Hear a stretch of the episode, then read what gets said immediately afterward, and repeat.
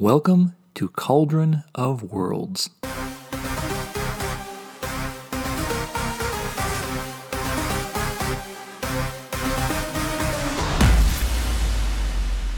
Episode 10 Creating Races.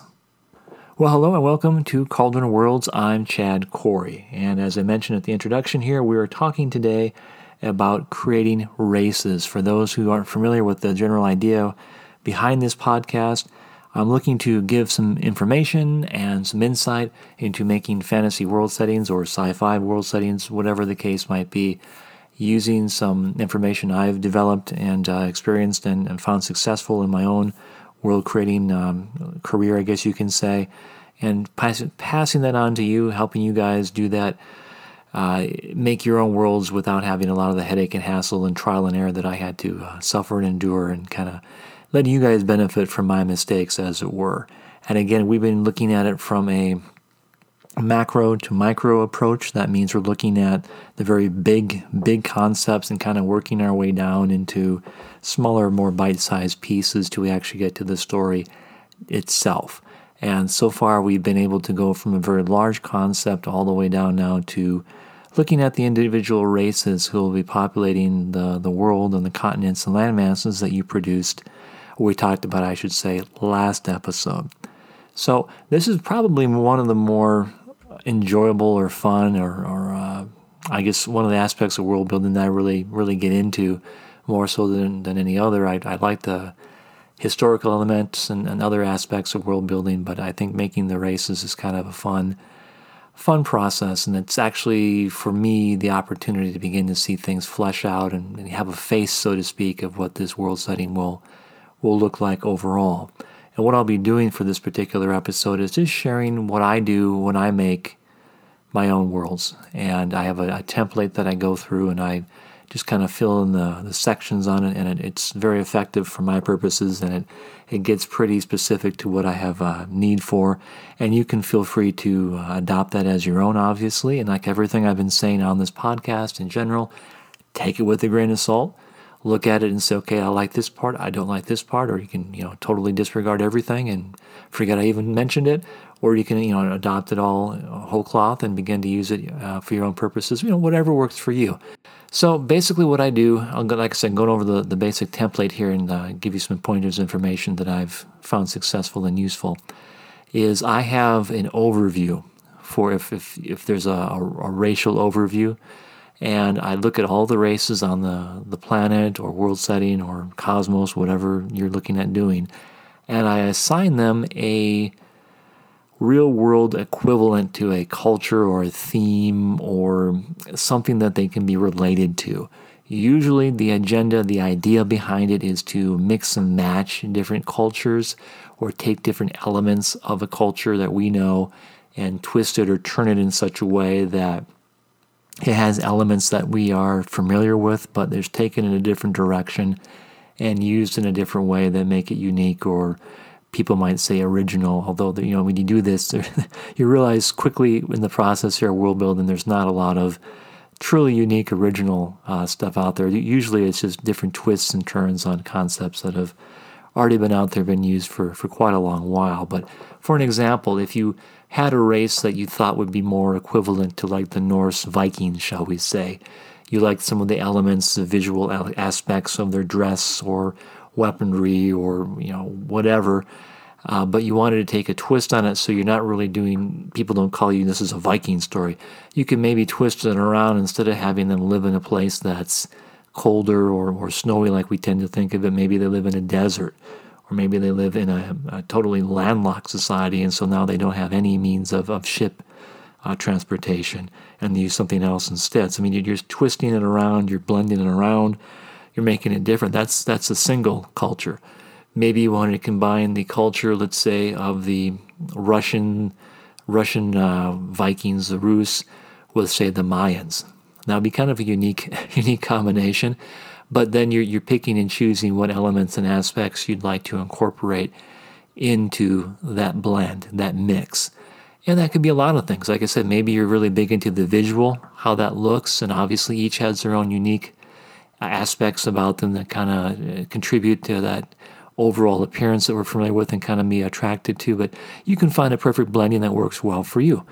But then the idea behind that is by having a cultural touchstone or some elements that you are familiar with and would like to incorporate into this race that you're creating, it is giving you the heads up already on some elements that you want to put in there as far as the development of the race, you know, cosmology, not cosmology, but cosmetically and uh, culturally and, and things like that. So it's giving you some some heads up, some thumbnails already, some cliff notes, if you were, to to build upon. And that's kind of what I use it for. It's also handy to have on hand because, like we mentioned in previous episodes, people are going to be looking at this maybe later on for maybe development into TV, movies, animation, toys, action figures, role playing games. You know, if there's anything you want to do besides a book.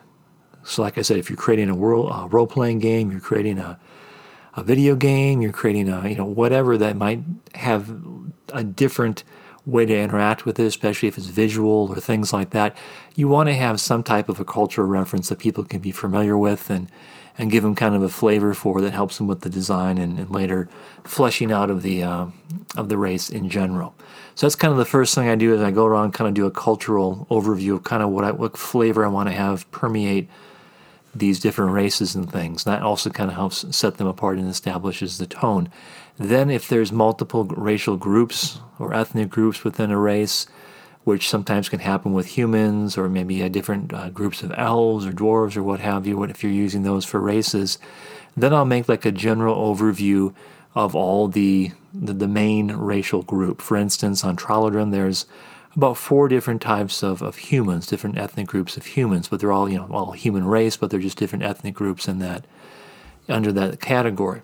And so what I did is I just incorporated an overview of all humanity. And here's some general things about humanity. Here's how they uh, generally appear, look, and all, all that kind of stuff. And then if they have a, a language that's important, there's a universal language, you know, just universal things you want to incorporate first and establish. And usually, in that, one of the major elements I always incorporate or at least try to incorporate, is a lifespan. Uh, how long they live, generally, what if it fluctuates throughout the years. And again, just some universal things. You know, all humans tend to have, you know, two arms, two legs. You know, the usual stuff you would expect to find in a in a basic introductory concept. If there's a common ancestry point, for instance, the, the humans in, in Tralodren have a common ancestor. And so, you know, if there's a common ancestry point that there's people should be aware of, then I make mention of that as well.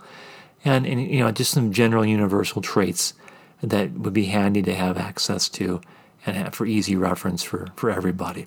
So again, that's those are the two major things that build the universal aspect of the race we're talking about.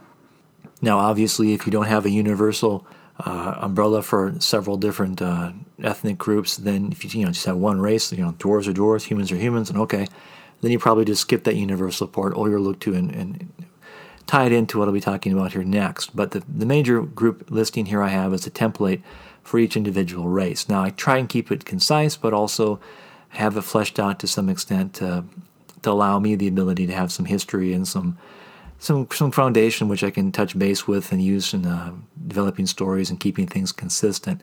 And usually, how that works down is the first part of it is more or less the the cosmetic summary, or I guess you can say the summary of the uh, template or the write up in general. How I how I do it is I have the name of the race on top, and then I list what their diet is. Now, their diet can be you know, omnivores usually for people like, you know, most humans are omnivores, uh, is that you eat anything, uh, you know, vegetable, animal, nuts, berries, you know, dairy. You're pretty much all over the place. There are different options, of course. You could do, you know, vegetarian, carnivore. The unique one is, you know, um, uh, I think what's it called? Do you drink blood? I think it's a chemovore, or something like that. So I mean, you can you can pick different things that fit within the category. Although I think most races are probably going to lean more towards the omnivore option. Then I list where their location is, um, primarily what, at least for their modern time, where I'm writing the story. Obviously, things might change in the past or in the future, but you know where I'm starting the beginning of the story, this world setting, where, where are they located? And I explain just a little summary where they're where they're located primarily. Then I get into their language, and I, I write down what their written language is called, and what their spoken language is called, because sometimes they're different. Sometimes they're the same. Um, I mean, like for us, for Americans, there's there's English, and then there's British English, there's American English. Um, but for other cultures, there's different way. You know, there's a spoken version and there's a written version. So this allows me again a little thumbnail version I can type into and make use of it. And while we're here, let me do a little quick rabbit trail. You might want to have some fun developing people's languages. Um, I didn't really touch base too much on that yet on the previous episodes, but it's really fun. Um, again, I don't know how specific you need to be for your world setting, but if it's something that's visual cues or things that you want to have on, let's say, monuments or manuscripts or things that people come across, whether in comic books or movies or games or what have you, you might want to have a general idea of what your language is based off of, at least how it generally looks, and at least how it is, you know, how many letters and things it consists of, and how it's used in the overall written form. This might be a good way to get some ideas that way. And you can check, there's lots of information online about that as far as how languages look and even the variations within different cultures over the period of time and you know whether it's more pictographic cuneiform photo uh, you know, Roman script or things like that, you can decide what works best for you. But again, just having the general name and just how some things differ maybe from the written form, or maybe there is no written form. That's another option too. They just have a spoken. It's a totally oral culture, which I've got some races I've done that way too. So it's kind of unique. It just helps them stand apart a little bit more and gives you a little bit more information about who they are as a people and what they might be doing in the future. So after the language section, we talk about their general height, I just give a range of how typically they will fall within this range, this category.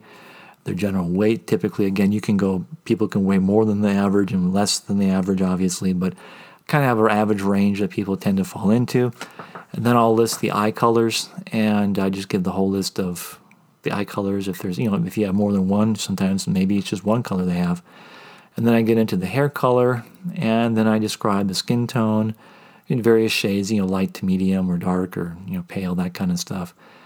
And uh, also list any special powers or abilities that, that they may have. For instance, maybe these guys that you're making can blow fire out of their nose. I don't know, or they have laser beams for their eyes. I don't know. But in general, uh, most of the races that I've done so far for just normal people haven't really had anything unique. But you know, maybe if they have horns on their head that can be used as weapons, or they can, you know, or energy can fl- reflect the sun and you know shoot sunbeams out of them. I don't know. That's just something you might want to take a little note of there. And then following that basic summary, uh, I usually keep that in a block format to keep it simple. Then I get a, get down into individual paragraphs, which I have categorized by by several different categories, and I'll just list the categories and tell you a little bit about what I, I put into it Again, the idea is to be concise, but also give the, the basic information, or as much information, I should say, I would need to fully write or reference or use these uh, races for anything I want to do, whether it's, like I said, writing, media development, what have you. So the first category, the first paragraph, is their general appearance. And for instance, uh, just read the Talborians here. I have it up on the screen. Um, Talborians are type of human for uh, Tralodren, for those who don't know. It just says uh, Talborians are humans with a light to medium complexion, a mixture of varied hair and eye colors.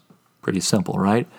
You can make it as specific as you want, but it just generally gives you an overview of who these people are. Maybe you got like frog people. You know, these frog people are, you know, bipedal frogs with big eyes and webbed fingers and, and toes. Oh, you know, if you want to get a little more specific, you could say they got pot bellies and a hunchback, or you know, whatever you you want to do to make them look specific, and you can make that as detailed as you want. I just you know I just picked the humans here I'm using for an example, but you know, obviously we know what humans are, and I didn't need to go into great depth on that. The next paragraph is clothing and dress, and again, these are all highlighted or uh, have a header, I should say, that's bold that kind of sets them apart.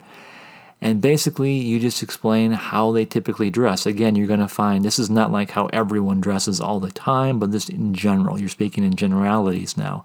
Usually, you know, people wear this type of outfit. They usually wear pants and tunics or shirts and dresses or, you know, whatever they, they go by. What I typically do is I do try and break it up uh, between the sexes. I just say, here's what men typically wear Here's what women typically wear, just because most societies, most cultures have a differential idea of what is appropriate for, for men and for women, and just for just general use of what men typically tend to do, women typically tend to do. There's, there's different biological things involved there, of course, too, that contribute to the various designs.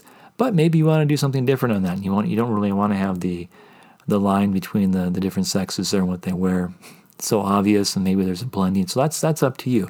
But for me, most of is just a lot easier just to have typically what things are, how things are different. Maybe they're maybe men can only wear certain colors, women can only wear certain styles of things.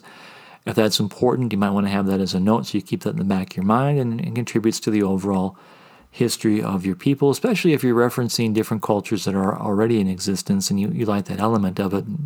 Maybe you can incorporate that as well into your, your dressing notes. And again, I just I don't go super specific unless it's needed. I just list the overall here's a basic idea of what they usually wear, color schemes that typically are are common.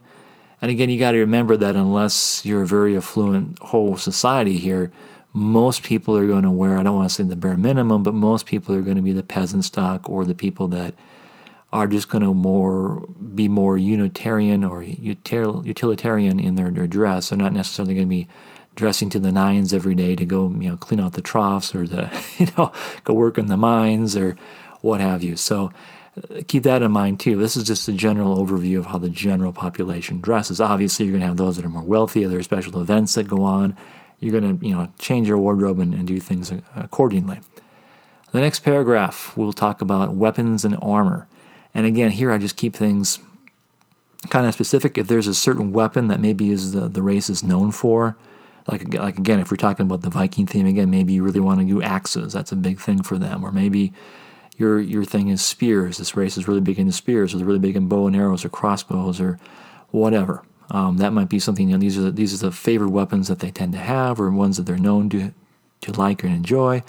If there's a certain type of armor that they like to have, maybe they invented a certain type of armor or shield or helmet or something, then that would be mentioned in there as well. Or maybe they just make a, a mishmash. They have like piecemeal, or they just kind of do a combination of whatever whatever works best for them, and then that might be something as well you want to take into consideration. Or maybe they don't wear any armor at all, or wear any or use any weapons. And again, that's something you might want to make note of.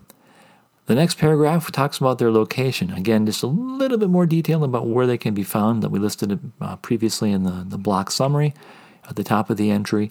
And again, you can get super specific if you want. You know, these 15 cities have this is where all the these races live, or this this section here only between the valley of this and that. This is where they. Yeah, you can get it as, as specific as you want and make it as specific as you want, or you can make it as nebulous as you want. It's really up to you. Again, it's your your entry point. But just giving people or giving yourself and other people who might read it a general idea of where they're located, at least right now at this point in time. Doesn't necessarily mean that's where they've always been, but this, that's where they primarily tend to hang out now is, is something useful and, and beneficial. The next block we talked about is uh, already a little bit is language. And here I just get into a little bit of specifics about the general look of the language, how it is how it was written. don't really get into the spoken, although if you want to have a spoken way explain, maybe it has a nasally component to it, maybe it has a gravelly guttural aspect to it. But again, these are really going to come down to how other people outside of that race interpret that language. And that might vary from place to place. And if their language is similar to the other language, they might not have as much of an issue with it. For instance, I mean, there is like British English, American English, um, Australian English, New Zealand English. I mean, it's, it's still English. There's a little bit of a different accent to it and we all might think we say it say things a little bit differently. We probably do to, to their ears, but it's you know it's those are things you want to take into consideration. So it might not be totally different to the person who speaks English. It might just sound a teeny bit different. But if someone you know if you're someone speaking German and you're speaking English, it sounds different. You're going to notice some some different things about it. So take that you know into consideration too. If that's something that you want to incorporate in your stories or things, you can write down again how things sound or what people tend to think it sounds like, if that's important. Otherwise, I, I generally give an overview of how the language looks or what it functions like, and kind of have a reference point to it. So if I ever need to use it, I can write in stories like it looks like this, or this is the elements of it. Here's how it here's the impression you get looking at it, that would be very helpful. And again, it's all part of keeping things consistent and keeping things universal as far as uh, all the languages and everything in general. So, after the language section, then we have a little paragraph on their religious leanings. And this would be obviously under the impression that if you had any religious or philosophical leanings in your world setting, usually you're going to find, depending upon what you're doing, a lot of fantasy usually has some type of religious or philosophical viewpoint that people are tied to, even if it's secular. There's a secular philosophical viewpoint that people are committed to in some way, shape, or form, mild to you know zealous, whatever the case might be. Uh, if it's science fiction, maybe it's a political ideology, maybe it's uh, you know, if there's no if there's no real religion or religious mindset, if it's all atheistic, then that's still a you know uh, philosophy in and of itself. So, what what do they think basically? Whether it's political, religious, philosophical, whatever you want to call it, how does that affect them, and how does that how do they tend to go? Again, you're speaking in generalities, but uh, just usually how how as a race does this do they tend to go which direction do they tend to, to favor or lean toward doesn't say nothing. Doesn't really mean that everyone who is a human in you know in your world is going to follow the same thought process, obviously. But it's just how do people typically go if you're human in the world setting? Make sense? Okay. Um, following that, we have kind of the last one, of the last sections here. It's called Society and Culture. And usually, what I try and do is I, I have about four paragraphs under it, uh, under the heading, and I just give a basic or somewhere around there. I mean, I sometimes more than that, depending if I need to get into really deep specifics. But basically, what you're doing is focusing on okay, what what is the core element of this race? What do they really think? If I had to condense it down like some type of soup broth or something and make a condensed flavor here from all the various components that we've added in, what what could I say about these people in general?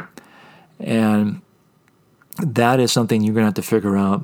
Part of that will come through what you decided to do for maybe cultural references and things. Maybe, like again, going back to the Viking ideology, if maybe they're very independent and a warrior type of society, and so they value strong willed people, they value the, the strong and the, the, the, adventurous and the courageous and, and those kind of things.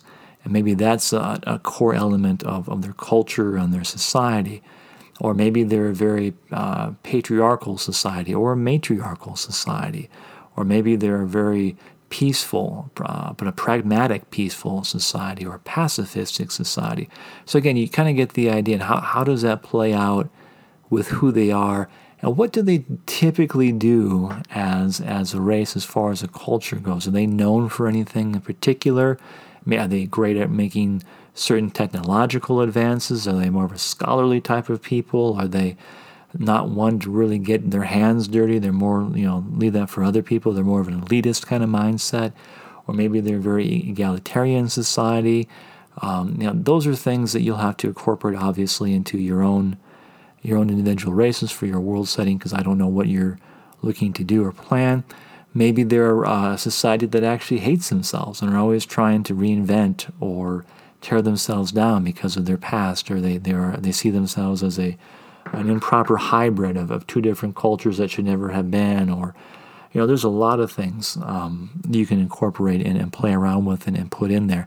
But again, generally, what I what I try and do is just give a general flavor and a feel. And if I had to condense it down, you know, to a few little nuggets here, who are these people, and what did they do in general, and what, what what's their general worldview you know, culturally speaking, in society, uh, societally speaking, as a race. And again, that, that doesn't mean everyone who is that race is going to be that way.